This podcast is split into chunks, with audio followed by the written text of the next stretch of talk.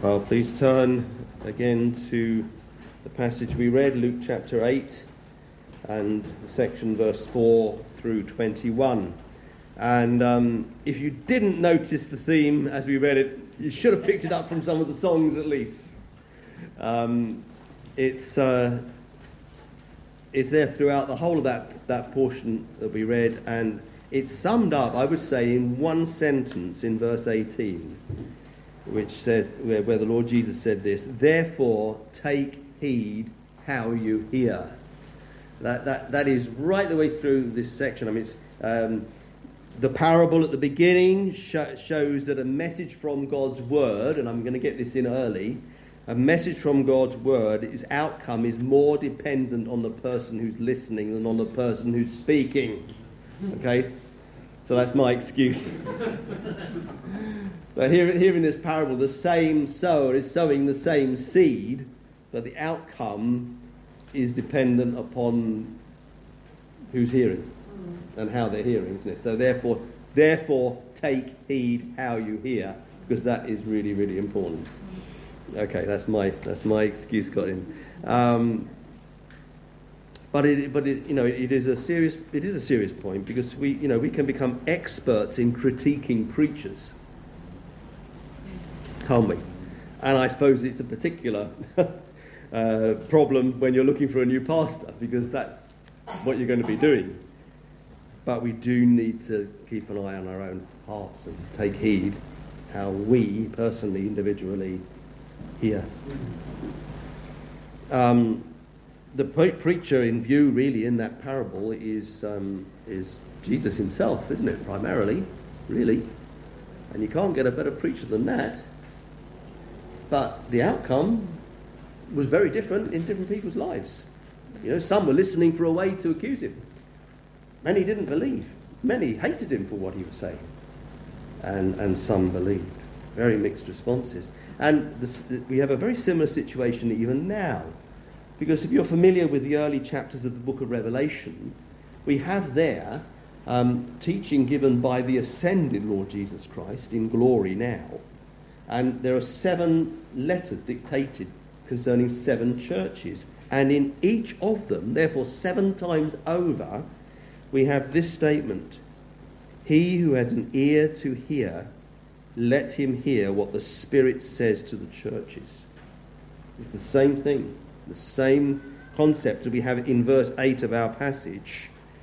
When he had said these things, he cried, He who has ears to hear, let him hear. He's putting a huge responsibility on us as listeners, upon them as listeners, and obviously filtering down on us as listeners now as it is the ascended Lord who moves among his churches and the Holy Spirit who teaches us. So we see it first of all in the parable. Secondly, we see it in the illustration of the lamp on a stand, verse 16. It shows that this message must go out and be spread abroad. We must listen in such a way that we are able to tell others. And thirdly, verses 18 through 21, if you don't use it, you lose it. You might think oh, yeah, we hear a load of really good sermons in this church. But what are you doing with it? What are you doing with them? That's the question. If you don't use it, you lose it. And what you think you've got actually comes to nothing. And the real spiritual family of the Lord Jesus Christ are those who, the last verse of our, our reading, are those who hear God's word and do it. So take heed how you hear is a consistent theme throughout the whole of, whole, whole of this. The word take heed, actually, um, the, the Greek word that's translated there, take heed, is a word that is sometimes translated behold. Behold how you hear. That's kind of like using two senses at once, isn't it? Look at how you listen. Uh, look at it. Look into the way you listen. Look into the way you are hearing God's message.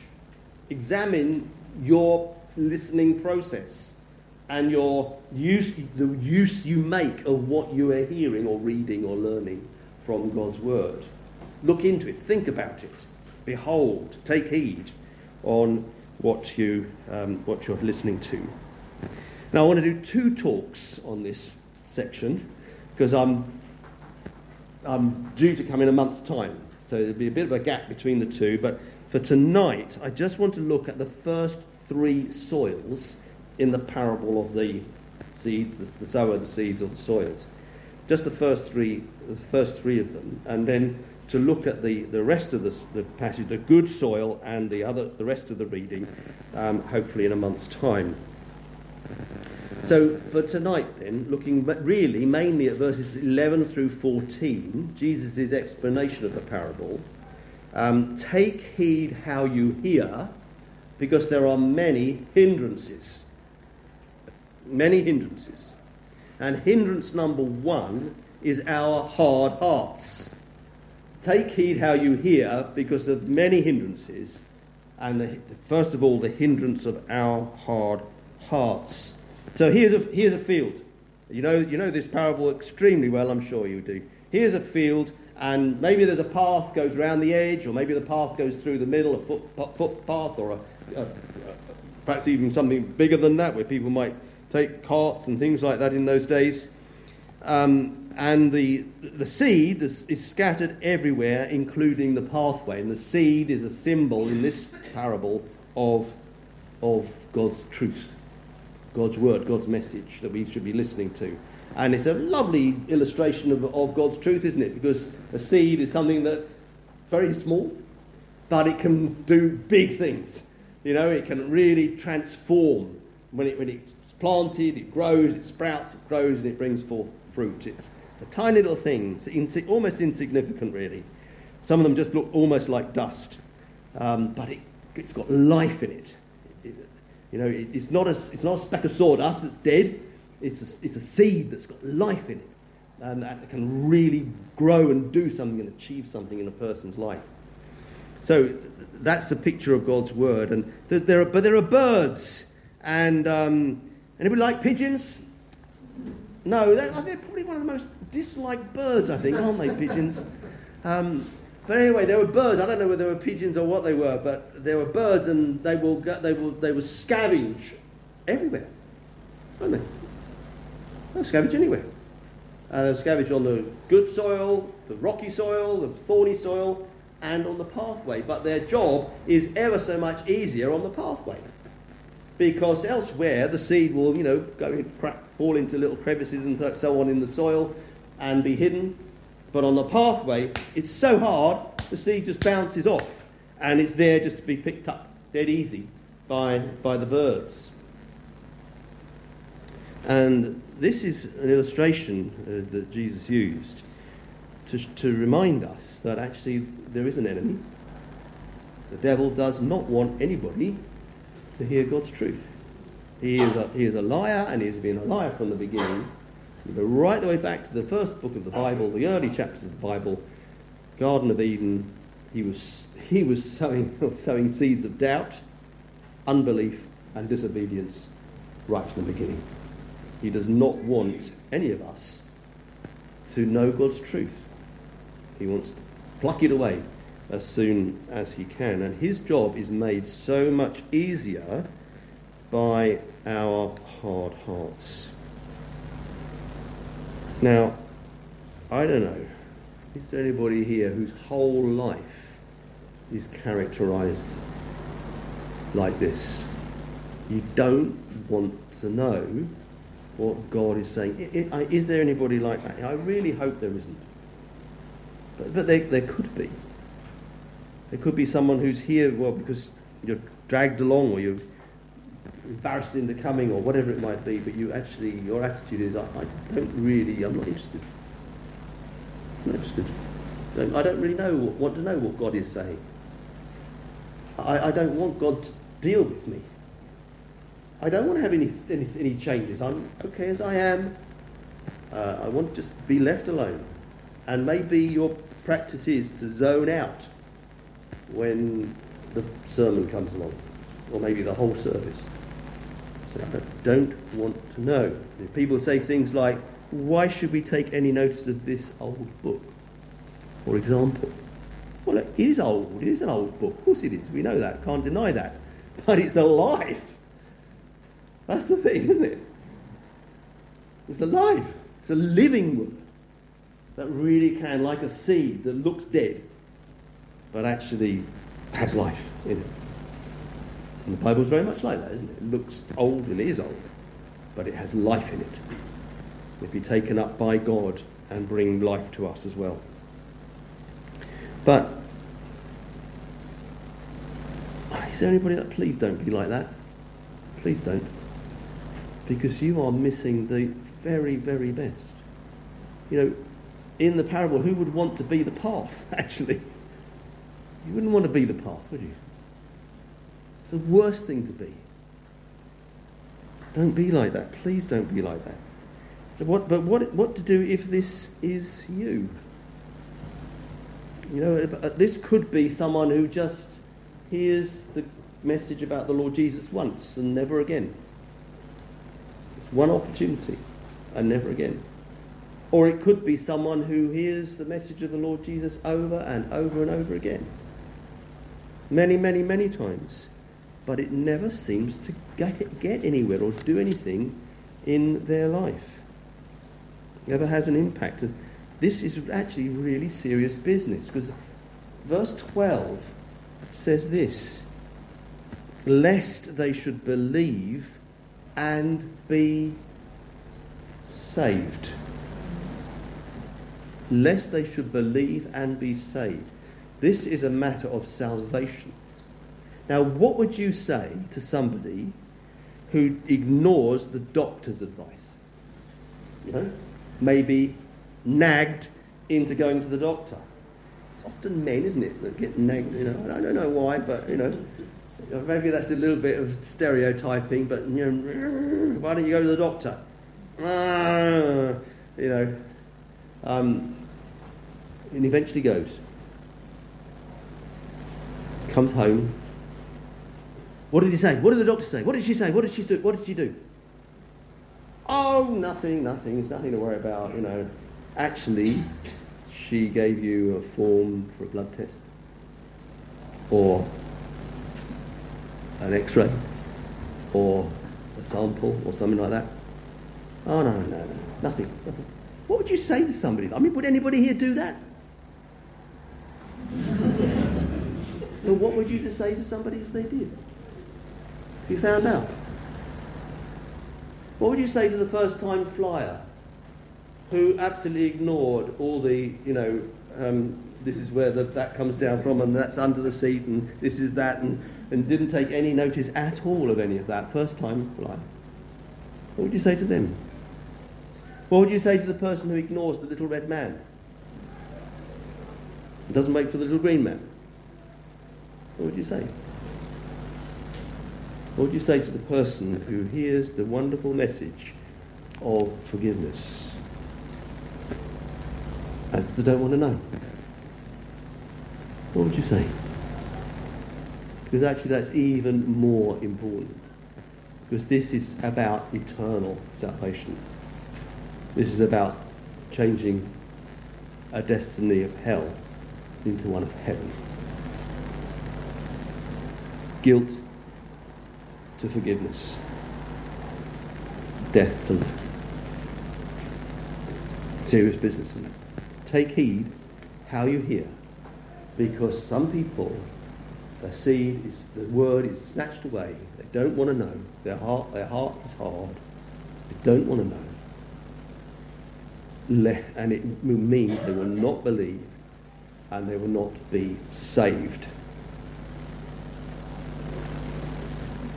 So, what to do if this is you? Well, the simple answer is you need a miracle, actually. Need, you need a miracle. You need something to change inside you, something about your attitude to be radically changed. And that could be quite a painful process. You know, not thinking so much in terms of the fork, but more in terms of the soil. You know, having the fork dug in. I mean, that's quite a quite a violent thing, isn't it? To dig up a pathway that's been well com- compacted. And this process could be quite painful for us because it will involve an awareness of sin you know, I am not actually the good person I thought I was. And actually, I'm not good enough for God. And actually, I don't deserve heaven. That's, that is a painful thing to acknowledge. There's no getting, no getting away from it. it. It hurts, it breaks our pride, it humbles us. And I'm so needy that actually the perfect God had to become man and die in a horrible way because of me. And that's a painful thing to acknowledge. And sometimes it, it comes through circumstances of life that are, pain, are difficult, troublesome. And we realise actually I can't really function on my own. I, I'm not totally independent and I'm not self sufficient and I do need help from outside. And actually, ultimately, I actually really do need help from God. Jesus spoke, as you'll know, in John chapter 3 to a man who knew the Bible ever so well, Nicodemus. He was one of the great teachers of the land. He knew the Bible, you know, Bible, Bible trivia quiz, he'd know all the answers. He knew, he knew the Bible, must have done. But Jesus said to him, Most assuredly I say to you, unless one is born again, he cannot see the kingdom of God. Most assuredly I say to you, unless one is born of water and the Spirit, he cannot enter the kingdom of God. Do not marvel that I said to you, You must be born again. Here is the miracle that we all need or have needed before we would actually receive God's truth and respond to it. And if this is you, that's what you need. So you know, ask God to do that for you. Be brave enough to do that. Ask God to do that to you and pray for each other in that way. I'm sure you do. Paul wrote in a similar way, Ephesians 2 And you he made alive who were dead in transgressions and sins.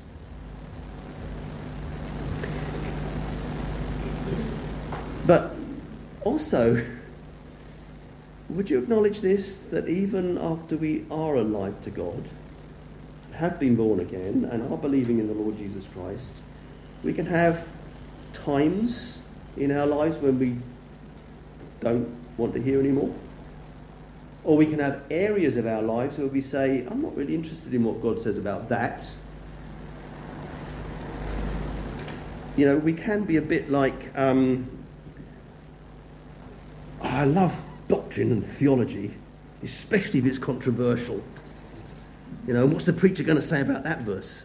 Maybe there's a verse in the reading tonight you thought, oh, that's interesting.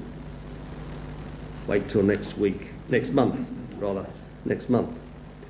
Um, but then there are other subjects that maybe practical Christian living, maybe love your neighbour as yourself, maybe biblical teaching on use of money, or being a good husband or a wife or parent or child.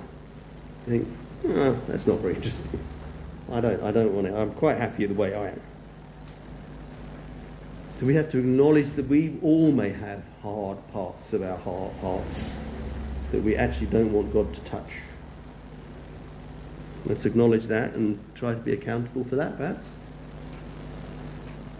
But other things you can do if you find, you know, it could just be that you've got a bad memory and no matter what the message was, you've forgotten, you've forgotten it by tomorrow.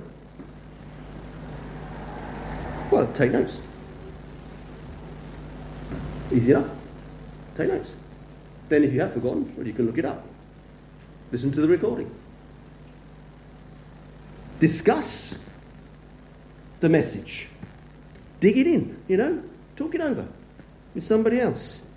Don't just change the subject immediately after the service. Take a few minutes at least afterwards and say, oh, I didn't quite understand that bit. Can you help me there? Found that really hard. I, I just lost concentration for a while. What did he say at that point? No, no. Hmm, I wasn't listening either. Oh, help each other, you know. Don't ask me. Um, take notes. How about getting a good night's sleep? oh, we're quizzing tonight today, aren't we? You know, we all had a good, we all had an extra hour, but you know, sometimes, unless you work nights, of course. I don't know what happens if you work nights on last night. I don't know. You have to work an extra hour, I suppose. But we all, you know, uh, what you do Sunday Sunday morning starts on Saturday night, doesn't it? So that's one hindrance. Hindrance number two. So hindrance number one is our hard hearts. Hindrance number two is our half-heartedness. And only the top half grows. it only grows upwards and go down. It's shallow, shallow soil, rocky, stony. Can't go down very far, but it does go up. No deep roots. All its growth, virtually all its growth, is upwards and visible. Shoots up joyfully. Not necessarily more joyfully than other soils, but joyfully. Maybe a bit more joyfully, maybe not. But it sh- shoots up joyfully. Everybody says, wow, great, that's a great Christian. How easy it is to concentrate on the things that other Christians will see and say, they're really going on with God. They hear, they hear a message and they, well, they're off. Zoom. They love it. They love it. Joyful. But it's all visible. And none of the secret stuff actually gets done. You know? Shut yourself away in private and pray. Even if nobody else knows anything about it, God does. Going down deep into God. Can we all be a bit like that? Yeah, I'll do the things that other Christians will notice. And I'll get some ticks. I'll get some merit. I'll get some approval. But actually spending time alone with God, reading the Bible by myself, praying by myself, seeking after God by myself. Does anybody find that easy? The hard things that only God sees, but are so important. For a start, God deserves it, doesn't He? He deserves to have us talk to Him. He deserves to have us think about Him and spend time with Him. He deserves it. Like, a, like an elderly parent, you know, how tragic an elderly parent whose child never rings them or visits. You know, they deserve it, don't they? They deserve it. And the time they've given to their children. And then to have nothing in response, no communication. Well, God deserves. I don't want, I don't want to tug on your heartstrings. I mean, in a glorious way, God deserves to have us talk to Him and worship Him whether publicly where other, everybody else can see us or privately where nobody but He sees us. He deserves it. But also we need it because, oh dear, have you, have you, have you been in this situation when a hard time comes and you really need to pray and you almost feel like a hypocrite? You say to God, Lord, I'm sorry, I haven't spoken to you very much recently but now I need some, I need some help. You, you, you say, have to say, God, I hardly feel as if I know you. Because I haven't done down, down deep. Well, that's what happened here. See, when, tr- when trouble came, there was no root. It had all been done for show. Half-heartedness. Just the top half. Just the green part, not the brown part. Let's have deep roots. Oh, no. Let's, let's get down into God. Dig deep. Know Him well. So that, so that well, because he, he deserves it. We need it. And when difficulties uh, come, testings, trials, troubles, we have a deep relationship, a deep faith, a real faith with God. So, what to do if this is you? Well, do receive God's word with joy. But maybe sometimes we need to receive God's word with sorrow first. You know, the digging down deep. Yeah, you've shown me my, something in my life that needs to change. Maybe we need to not always be joy. But you know, I did a series on joy, didn't I? So I don't want to completely say, uh, but sometimes you have to go through sorrow to joy, like the people actually in Nehemiah's time did. The strength is in the joy, but the process might be through the sorrow. We really need to face some things and get close to God that the joy may come. Temptations are to be fought, battles are to be won. So do grow upwards, yes, do. Absolutely do, of course. Of course. Receive the word with joy and do grow upwards, but also go downwards. Spend time with God. Prayer, Bible study. Hindrance number three is hardships and happiness. Verse 14 choked with cares, riches, and pleasures of life. Cares are tri- trials, difficult hardships, aren't they? Cares. And pleasures and riches are happiness, happinesses of life. But they can both be hindrances. Both of them can. Hardships can turn us away from God when they should make us call out to Him. If we, if we measure God's love for us by how happy we are, then when we're not happy, we think God doesn't love me anymore. But how do we know how God loves us? God demonstrates His love to us in this that while we were still sinners, Christ died for us. Romans 5, verse 8. And that will never change. And that's where our security is. And that's where we go down deep. That's where our. That, we don't measure by how happy or how healthy or, or how rich we are. We thank God for that if we are. But we don't measure God's love in that way. We measure it by the Lord Jesus Christ. But also, pleasures can throttle, um, can throttle, can throttle our spiritual life as well, can't they? So, when hardships, well, they should make us pray, but sometimes they make us bitter. And happiness should make us thankful, whereas it can make us self sufficient, complacent, and uncaring. For example, money whether you have it or whether you don't. It's tricky. Health, whether you have it or whether you don't, can affect us in either way, can't it? Loneliness, or having loads of family and friends around us all the time, can affect us both, both ways. Hardships and happinesses. We have to be careful. Does anybody here know a Christian who has neither happiness nor um, problems, hardships. Anybody know anybody like that? You know, everything is just absolutely boring. No, absolutely just nothing. No happiness. No hardship. Never. Just. Anybody know anyone like that? If they do, if you do, tell them. Come and tell me what their secret is. No, we all have them, don't we? Everybody has happiness. Some happinesses and everybody has some hardships. We all have them. And the problem is, how do, the issue is how do we deal with them? You know? Because they can bring us down or they can bring us up if we, relate to them well. Listen to the, what the Apostle Paul said I have learned in whatever state I am to be content. I know how to be abased and I know how to abound.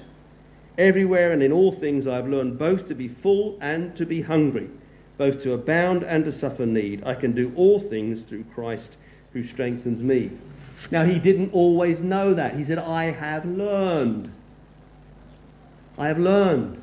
He's learned how to deal with the thorns and the thistles. He's learned how to deal with the, the riches and with the poverty, with the cares and, and with the pleasures of life. He learned how to do that, and we need to learn how to do that as well. Otherwise, those thorns and thistles will threaten us. Take heed how you hear, because there are many hindrances.